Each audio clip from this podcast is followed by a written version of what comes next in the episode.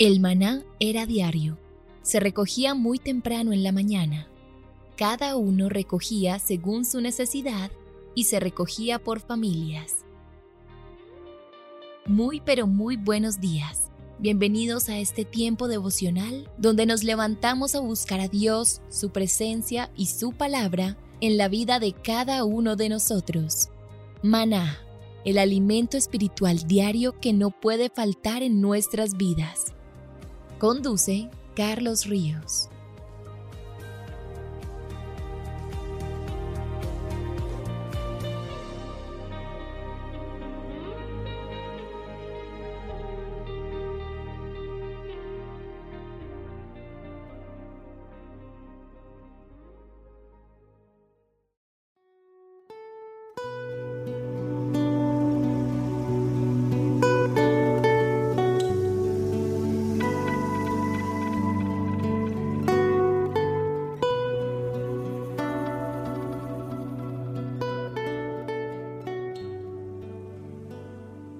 Toma tu agenda devocional Maná.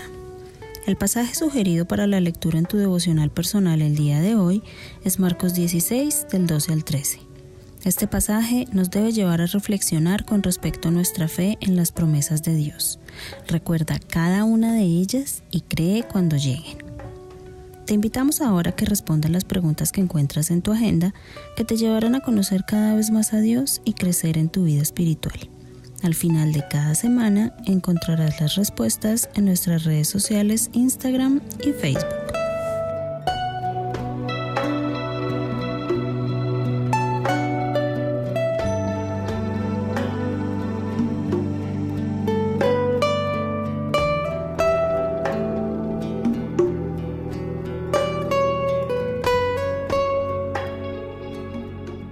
Muy pero muy buenos días, queridos oyentes, bienvenidos a este tiempo devocional donde nos levantamos a buscar a Dios, su presencia y su palabra en la vida de cada uno de nosotros. Bienvenidos a este espacio llamado Maná, fuente de bendición y salud espiritual para todos aquellos que se acercan. Comenzamos un nuevo día y una nueva semana de la mano de Dios. Agradecemos a todos aquellos que comparten este espacio y este devocional con familiares, amigos, compañeros, vecinos. Qué bendición saber que a muchos les está llegando la palabra del Señor. Estamos hablando acerca de la iglesia y vamos a hablar algo esta mañana. ¿Qué destruye y qué construye las relaciones en la iglesia? ¿Sí? La Biblia nos habla de vivir en comunidad. Y obviamente hemos dicho a la luz de la palabra de Dios, por ejemplo, en Romanos 12:5, en la nueva versión internacional dice: formamos un solo cuerpo en Cristo y cada miembro está unido a todos los demás. Mire que dice la palabra unido. Es posible que usted no se dé cuenta, pero normalmente estamos conectados a la gente junto a nosotros. Si usted es parte de la familia de Dios, ellos están conectados a usted y usted a ellos. Lo que pasa es que obviamente en este proceso de los conflictos y las situaciones hay veces donde nos desconectamos. ¿Por qué se rompen las relaciones? ¿Por qué empeoran las relaciones? ¿Qué destruye las relaciones y cómo podemos reconstruirlas? La Biblia nos dice que debemos estar conectados, o sea, en un mismo sentir, usando los términos bíblicos. Déjeme decirle que todo lo que hemos venido hablando en estos días nos dice que no es nada fácil. Veamos entonces, como estamos hablando, qué destruye y qué construye. Hablemos del primer elemento esta mañana. Primero, ¿qué destruye las relaciones entre los cristianos? Primero, el egoísmo. Eso destruye las relaciones. El egoísmo es el enemigo número uno y la causa número uno de los conflictos. La causa número uno de las discusiones. La causa número uno de los divorcios. Santiago en el capítulo 4, en los versos 1 y 2 dice: ¿de dónde surgen las guerras y los conflictos entre ustedes? ¿No es precisamente de las pasiones que luchan dentro de ustedes mismos? Desean algo y no lo consiguen. Mire, no hay nada que socave más las relaciones que ser egoísta. Cuando uno comienza una relación, trabaja duramente para ser noble y generoso. Normalmente, cuando uno está conociendo a alguien, pues siempre le da el primer lugar a la persona, piensa siempre en esa persona, es generoso. Pero mire, verá que en el tiempo encontramos que, mi pareja cambió mucho. No, realmente no es que haya cambiado. Realmente es lo que es. Porque cuando el ser humano está ensimismado, solo pensando en sí mismo, comienza a socavar las relaciones a su alrededor. Les voy a poner un ejemplo de cómo cambian las relaciones con el tiempo a nivel del matrimonio. El primer año, mi amor, estoy preocupado por esa tos que tú mantienes. He llamado a los paramédicos para que te lleven al hospital, para que te revisen, para que descanses. Segundo año de matrimonio. Cariño, no me gusta ese sonido de esa tos. He arreglado para que el doctor venga a casa. Ven y descansa en la cama. Tercer año de matrimonio. Parece que tienes fiebre. ¿Por qué no vas hasta la farmacia y te compras una medicina? Yo cuidaré a los niños. Cuarto año. Entiende, una vez que haya dado de comer y bañado a los niños y haya lavado los platos, realmente debes ir a la cama. Quinto año, por favor, ¿tienes que toser tan alto? No puedo escuchar la televisión. ¿Te importaría ir a la otra habitación mientras veo este programa? Simplemente van pasando los años y dejamos de esforzarnos. ¿De dónde viene todo esto? Nosotros sabemos de dónde viene. El egoísmo destruye una relación. Entonces, ¿por qué no cambiamos? O mejor aún, ¿por qué no cambiar? ¿Por qué no podemos ser más generosos? Hay un par de razones. Primero, porque el egoísmo es natural en el ser humano. ¿Quién le enseña a un niño a ser egoísta? Y un niño de meses y de escasos cortos años ya es egoísta. ¿Por qué? Porque lo llevamos por dentro. Mire, la Biblia dice en Proverbios 28:25, el que es ambicioso provoca peleas. Solo provoca peleas si el egoísmo destruye las relaciones. Entonces, en eso debemos tener en cuenta nosotros lo que dice la palabra de Dios. Entonces, somos egoístas porque es natural en nosotros. Somos egoístas, ¿sabe por qué? Porque siempre queremos tener la razón. Porque siempre queremos salirnos con la nuestra. Y en las relaciones en la iglesia pasa mucho eso. Ahora, si el egoísmo destruye la relación, ¿qué la construye? La generosidad. ¿Y qué significa la generosidad? Significa menos de mí y un poco más para ti. Significa que yo pienso menos en mí mismo y pienso un poco más en las demás personas. Eso es ser generoso. Es verme a mí mismo como un instrumento de Dios para ayudar a otros, no como verme a mí mismo como el centro del universo. Filipenses 2:4 dice, cada uno debe velar no solo por sus propios intereses, sino también por los intereses de los demás. Eso se llama generosidad, porque la generosidad saca lo mejor de otros, porque la generosidad construye relaciones y esa es la forma en que funciona. Mire, yo estoy seguro que usted tendría más amigos y mejores relaciones si le dieron una vista a esta palabra.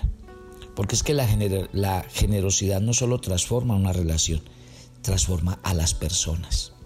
Cuando uno da, cuando uno se ofrece, cuando uno sirve, usted no sabe el cambio que da la gente. Es increíble. Uno se encuentra, mire, en las relaciones interpersonales.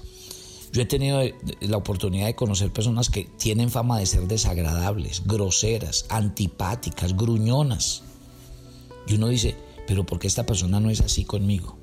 ¿Sabe por qué? Ahora, no es porque yo tenga un puesto de liderazgo. La gente, no, pues que claro, como usted es el pastor. No. No estoy hablando en el escenario de pastor. Estoy hablando en el escenario de un ser humano como otros. ¿Sabe qué cambia la gente? La generosidad. ¿Sí?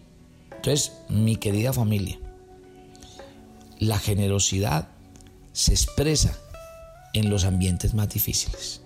Porque uno puede decir, ¿dónde es donde mejor se expresa la generosidad? Con su grupo más pequeño, su familia. Su familia física y su familia espiritual.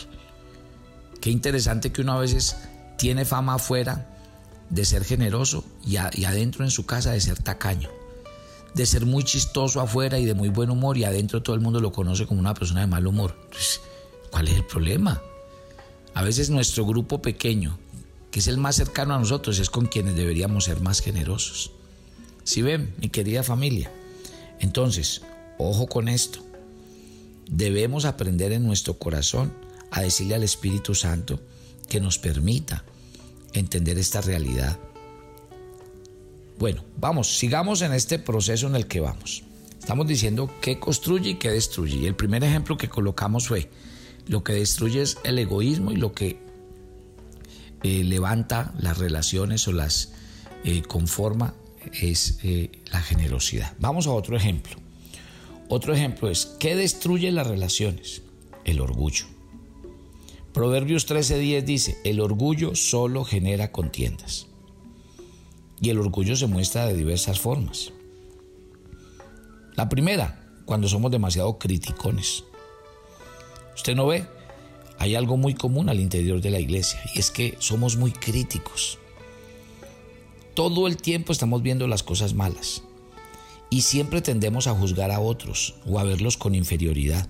Y si uno lo hace, obviamente está mostrando que uno tiene un problema de orgullo. Otra forma en la que se revela el orgullo es volvernos demasiado competitivos, siempre comparándonos. ¿Cómo está este vestido? ¿Cómo viene? ¿En qué carro viene? ¿Qué cosas hace? Y resulta que cuando yo vivo comparando mi salario, los hijos, los títulos, el trabajo y cualquier otra cosa, si yo vivo haciendo eso, significa que yo tengo un problema de orgullo. Porque vivo con un espíritu comparativo de estar siempre viendo a los demás, comparando, juzgando. Tenemos un problema de orgullo. Y también el orgullo, en tercer lugar, se muestra con un espíritu terco. Hay personas que son tercas, tuercas, turcas. ¿Sí? Son personas que les cuesta mucho decir lo siento. Son personas que les cuesta disculparse, que nunca admiten que están equivocadas. Y sí que menos que tienen un problema de orgullo. En las relaciones del día a día, uno lo ve. Porque una persona orgullosa mantiene niveles muy superficiales de amistad. Él no permite que nadie se le acerque. Él hace que todos se mantengan a distancia. Porque esa persona tiene un problema de orgullo. Si él se acerca mucho, de pronto lo conocen tal y como es. Y eso no es bueno para esta persona. Porque vive en un mundo de pretensiones y máscaras. Eso es. Ahora, ¿cómo se mide el orgullo en la iglesia? Muy sencillo. Miren, la Biblia es clara. Cuando nosotros hacemos acepción de personas, cuando no tenemos la humildad de preguntarle al otro cómo está, cómo le ha ido, en qué le puedo ayudar, en qué le puedo servir. Eso es.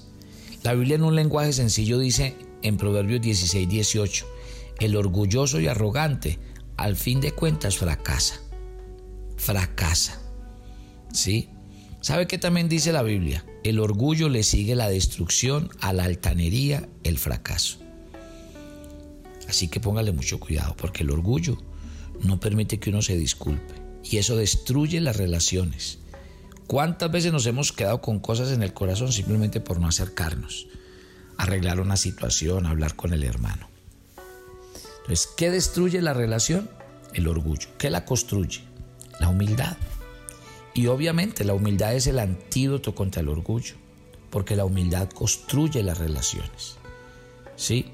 Hay principios que construyen las relaciones. Y primera de Pedro 3, en el versículo 8, dice lo siguiente: vivan en armonía los unos a los otros, compartan penas y alegrías, practiquen el amor fraternal, sean compasivos y humildes. Imagínense que en este solo versículo hay 5 principios en los que hablan de aprender a manejar las relaciones, y obviamente uno de esos 5 puntos habla de ser humilde, de ser humilde. Y cuando se habla de ser humilde, no estoy diciendo que la gente me pase por encima. No quiere decir que yo deba dejar de hablar ni de expresar mis opiniones, o que yo no pueda en cualquier momento decir que no estoy de acuerdo con algo. Nadie está diciendo eso. Sí, la humildad simplemente tiene que ver con hablar a tiempo, hablar en el tono apropiado, no generará todo un espíritu de crítica y de contienda, sino la actitud dice mucho de una persona. ¿Sí ven lo interesante? Entonces, la Biblia nos invita todo el tiempo a que nosotros crezcamos en el carácter de Cristo. ¿Sabe cómo se da cuenta usted que está creciendo en la fe? Con la humildad. Porque uno cuando llega a la iglesia está lleno de sí mismo. Pero cuando uno crece en el Señor, aprende lo que dijo Juan. Es necesario que Él crezca y yo mengüe. ¿Sabe cómo una persona demuestra su madurez en Cristo? No con toda la Biblia que se sabe, sino con los actos de humildad que lo llevan a entender a otras personas, a amar a otras personas a pesar de su carácter, a pesar de los conflictos, a ser un pacificador. Eso revela la humildad de un verdadero cristiano. En Efesios 4, 23 y 24 dice: ustedes deben cambiar completamente su manera de pensar, ser honestos y santos de verdad, como corresponde a personas que Dios ha vuelto a crear para ser como Él. Qué belleza, ¿no? ¿Cómo me convierto en una persona? Cuando empiezo a pensar de una manera diferente. Y la regla bíblica para las relaciones es esta: yo tiendo a parecerme a la gente con la que paso tiempo. Sí, o sea que ojo con esto. Si usted pasa con gente grosera, se vuelve grosero. Si usted pasa tiempo con gente feliz, se volverá feliz. Si usted quiere ser más humilde, pues entonces pase más tiempo con Jesús. La Biblia dice que Él era manso y humilde de corazón. Dice la Escritura en Filipenses 2:3 y luego los versículos 5 y 7. Sean humildes, cada uno considere a los demás como mejores que él mismo. Que nadie se preocupe únicamente por sus intereses, sino también por los de los demás. Sean vuestros sentimientos los mismos que tuvo Cristo Jesús, quien siendo de naturaleza de Dios, no trató de aferrarse al hecho de ser igual a Dios. ¿Sí ven? ¡Qué belleza! El tercer ejercicio en la mañana, que destruye las relaciones, la inseguridad. ¿Y sabe qué dice la Biblia en Proverbios 29, 25? Que temer al hombre trae lazo. En otra versión dice: temer a los hombres resulta una trampa. Si yo soy una persona insegura, que vive de la opinión de los demás, que todo lo que los demás dicen de mí me perjudica, y que vivo en un completo temor de qué piensan los demás, por Dios, cuando hay miedo, la tendencia entonces es tratar de controlar a los demás. Y eso sí que destruye las relaciones. Porque siempre es más fácil reconocer este problema en otros que verlo en nosotros mismos. ¡Te odio! Cuando uno dice frases como esa en una relación, es a menudo un indicativo de que uno está tratando de ejercer control sobre la otra persona. ¿Y sabe qué se esconde detrás de ese control? Miedo. Porque la inseguridad provoca que tratemos de controlar a los demás, y la inseguridad provoca que nos resistamos al control de otros, y eso destruye las relaciones. Qué belleza lo que dice la Biblia. Nosotros realmente lo que tenemos que aprender en esto es que si uno tiene a Cristo en su corazón y uno crece y madura en la fe, entonces tenemos que aprender a acercarnos a los demás sin ningún tipo de temor. Tenemos que vivir juntos con otras personas, aún en los compromisos que tenemos de iglesia, o aún, por ejemplo, en el matrimonio, sabiendo que hay otra persona a mi lado, pero que la otra persona no es una amenaza para mí, sino que puedo hacer un trabajo de equipo. ¿Por qué las personas temerosas le temen tanto al trabajo en equipo y a las relaciones? Primero, porque esas personas temen estar expuestas, temen de que alguien vaya a descubrir cómo es en realidad, y eso los asusta. Por eso se esconden detrás de sí mismos, porque no quieren que la gente los descubra en su realidad. Acuérdese que eso fue lo que pasó en el jardín del Edén. Dice Adán, cuando Dios le dijo por qué estaba escondido, él le dijo: tuve miedo, porque estoy desnudo y por eso me escondí. Y cuando tenemos miedo, nos escondemos, nos cubrimos, usamos máscaras. Bueno, si usted vive con miedo, déjeme decirle que nadie va a llegar a conocer y a entender su vida si no se arriesga. Nadie es perfecto, y en las relaciones de iglesia sí que menos. Así que por favor, que es que yo tengo miedo de ser rechazado. No importa, vamos, asuma el riesgo de hacer parte de un grupo, de pertenecer a él. Yo he visto cambios tan hermosos de gente que llega muy tímida, que no habla, pero la iglesia les crea un ambiente tan hermoso y son personas que dan un cambio total y dejan ese problema de querer a toda hora como esconderse, como tapar. Muy bien. Si la inseguridad destruye las relaciones, el amor las construye. Dice Primera de Juan 4:18, el perfecto amor echa fuera el temor. El que tema espera el castigo, así que no ha sido perfeccionado en el amor. ¿Cómo funciona esto? Muy sencillo. El amor hace que usted no se centre en sí mismo, sino en los demás. Y eso es lo que hace diferente su experiencia de tener relaciones con otra persona. ¿Sí? A uno la gente le dice, ay, pero es que usted cómo habla de fácil y usted que habla con todo el mundo. No crea que es tan fácil, no crea, realmente no. ¿Saben cuál es la diferencia? Que tal vez nosotros como pastores lo que hacemos es no mirarnos tanto a nosotros mismos, sino mirar al Señor y mirar a la gente. Y cuando uno se sale de sí mismo, entonces uno como que pierde ese temor, porque uno deja de enfocarse en sí mismo y más bien se enfoca en ayudarle a otros. Y cuando uno hace eso, ¿sabe qué es lo que pasa? Que uno va a descubrir un poco de dones y talentos que Dios le ha dado. ¡Qué belleza! ¿Sí? Entonces, usted me podría decir, ¿dónde consigo confianza en mí mismo y en mis relaciones? Se lo digo ya a los jóvenes, que a veces vivimos llenos de miedo. A mí me preocupa mucho la sociedad de hoy, porque esos celulares nos vuelven personas como muy metidas en un mundo, por allá, solos. Y nos cuesta mucho las relaciones interpersonales. Hoy uno habla con la gente y todos son monosílabos. ¿Cómo le fue? Bien. ¿Cómo está? Bien. ¿Y qué hay de tal cosa? Ah, sí. Y como que no hablamos. ¿Cómo logramos obtener más confianza? La Biblia dice en ese Primera de Juan 4, en el mismo capítulo, pero del 15 al 17, dice, si alguien reconoce que Jesús es el Hijo de Dios, Dios permanece en él, él en Dios, y nosotros hemos llegado a saber y a creer que Dios nos ama y que Dios es amor.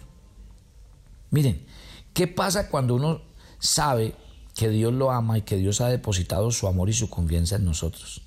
Hombre, la Biblia dice muy claro que el que permanece en amor permanece en Dios y Dios en él.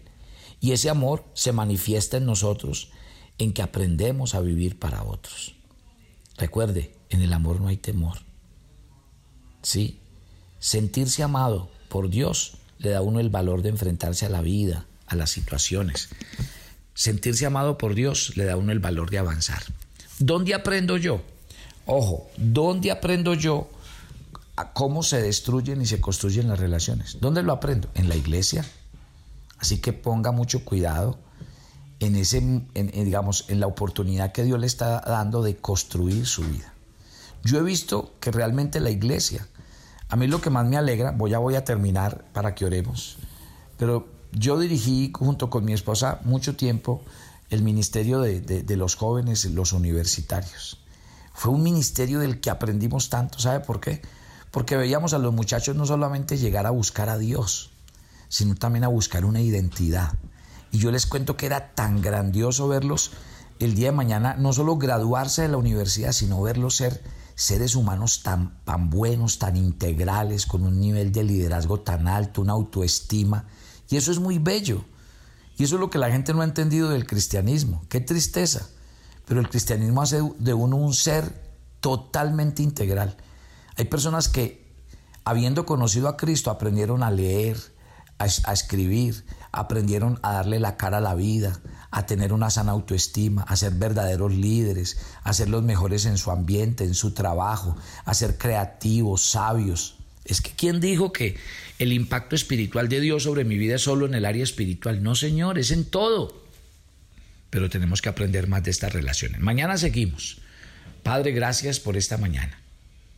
Gracias porque la vida en comunidad es demasiado importante. Y yo tengo que entender a la luz de lo que empezamos a conversar desde el primer punto de este devocional de hoy. Si yo sigo en mi egoísmo y pensando en mí mismo, voy a destruir las relaciones que tengo a mi alrededor. Pero si yo dejo que la generosidad del Espíritu Santo me llene, voy a no solamente a ver personas, ambientes y relaciones, sino personas transformadas. Señor, quítame el orgullo, porque el orgullo genera contiendas y solamente vivo en función de mí mismo, mientras que la humildad me permite ver la necesidad del otro, ayudar al otro. Señor, que la inseguridad no siga destruyendo mis relaciones creyendo que no soy importante, que no soy valioso, que yo no sirvo para nada, que yo no sé hablar. No, Señor, permíteme entender que en el amor, que es lo que me brindan a mí en la iglesia, lo que me brinda el amor de Dios, me permite ser una persona diferente. Padre, yo te quiero pedir esta mañana que las relaciones de la iglesia nos permitan crecer y madurar como seres humanos y como personas, porque realmente así nos tratas, como verdaderos hijos. Te entregamos este día y esta semana. Te pedimos que vayas delante de nosotros, guardándonos, cuidándonos, sustentándonos, ayudándonos en todo, porque te necesitamos.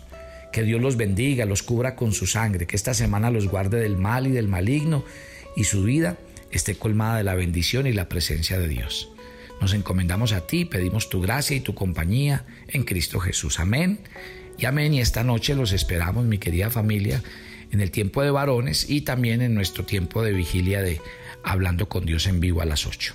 Yo los espero mañana para que sigamos hablando de la iglesia y las relaciones. Bendiciones para todos.